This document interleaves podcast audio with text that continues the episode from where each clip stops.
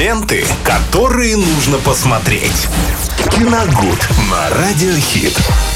А у нас здесь а, появился в студии Виталий Морозов, а, конечно же, вместе с рубрикой «Киногуд», и он расскажет нам сегодня о чем-нибудь интересном. Привет! Да, привет всем. Здравствуйте, дорогие друзья. Ну, сегодня четверг, мы говорим о новинках э, кинопроката и э, онлайн-проката, что тоже немаловажно.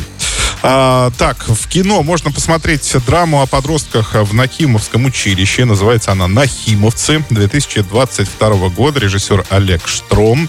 А, тут а, такая интересная драма о братьях-близнецах, а, живущих в семье потомственных военных моряков. Они поступают в Нахимовское училище, и, соответственно, там э, к ним отношение такое, ну, неоднозначное. Э, есть э, парни, которые готовы дружить, а есть те, которые, ну, так скажем, не любят так называемых, ну, блатных, скажем так, угу. потому что они считают, что те получили место в училище благодаря своим родственным связям. Мальчишкам, самим главным героям, это, конечно, тоже не очень нравится, да и вообще учиться как-то скучновато, а здесь возникает соблазн заработать денег, вообще пожить на полную катушку, и, в общем, им предстоит сделать достаточно нелегкий выбор, то ли, ну, идти правильно правильной, хорошей дорогой, либо свернуть куда-то уже в другую сторону. Сергей Гармаш будет задействован в этой картине. Я думаю, что получится она, ну, как минимум, очень красочной. А, «Асфальтовое солнце» — еще один фильм о подростках 2022 года режиссера Илья Хотиненко. Я хочу здесь прям буквально пару слов о нем сказать, э, о самом режиссере, потому что когда-то очень давно, в 2003 году, он выпустил ставший культовый «Одиссею 1989». А, этот фильм, который ну, поклонникам кино знаком очень хорошо. А, ну, что и возвело его в статус культового, в принципе. Его так постоянно везде э, упоминают.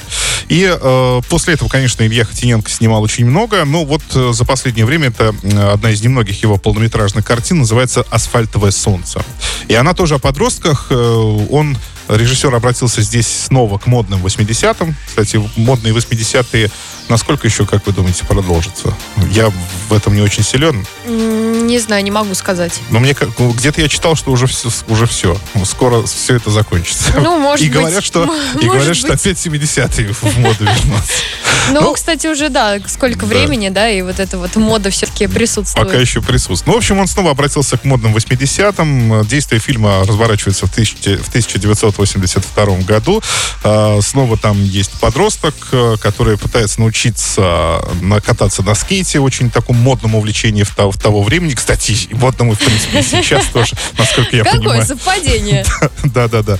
А, пытается научиться кататься на скейте, пытается дружить, пытается любить, в общем, делать все, чтобы запомнить, так сказать, уходящее лето э, действительно э, ярким и э, незабываемым. Потому что оно, в принципе, у него последнее в том возрасте, в котором он сейчас находится. Следующий лет, следующим летом он уже будет взрослый. Да, ему совсем. уже будет не до веселья. Ему уже будет не, не до... до этого. Это да, такая да, хорошая, да. на мой взгляд, ностальгическая драма. И хочу отметить, что в последнее время режиссеры, российские режиссеры большое внимание оказывают как раз-таки вот подростковому поколению, снимая такие фильмы на мой взгляд, это правильно, потому что там показываются все-таки проблемы, которые, может быть, в семье э, не, не каждый может э, заметить. Ну наблюдать. и, наверное, такие темы, когда подростки не могут поговорить со своими да. родителями, но они это видят э, в кино, то есть в этих картинах, да. соответственно, что-нибудь перенимают ну, уже Ну и, соответственно, сами родители могут посмотреть. Ну и, да, тоже понять своего ребенка понять своего отчасти. Ребенка.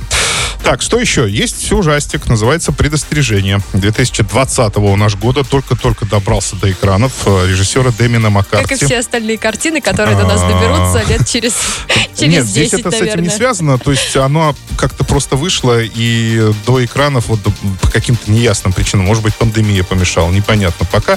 Но добрался только сейчас. Это дебютная работа режиссера британца Дэмина Маккарти.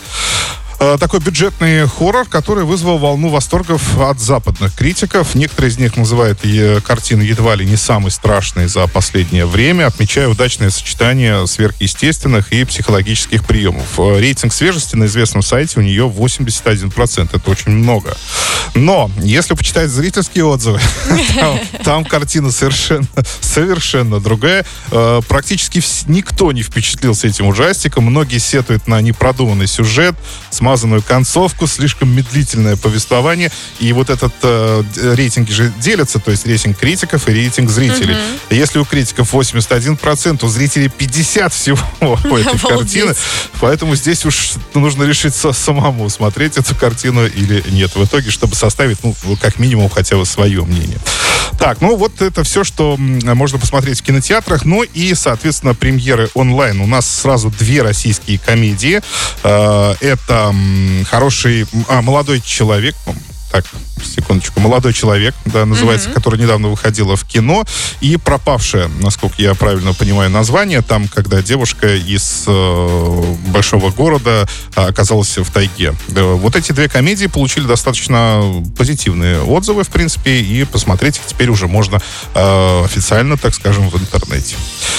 Ну что, вот друзья, так. новинок много, поэтому много, все да. скорее берем свои гаджеты, берем э, билетики в кино и отправляемся смотреть, наслаждаться. Ну а пока мы здесь, э, в студии Радио Хит, мы будем наслаждаться, конечно же, хорошей музыкой. Ленты, которые нужно посмотреть. Киногуд на Радио Хит.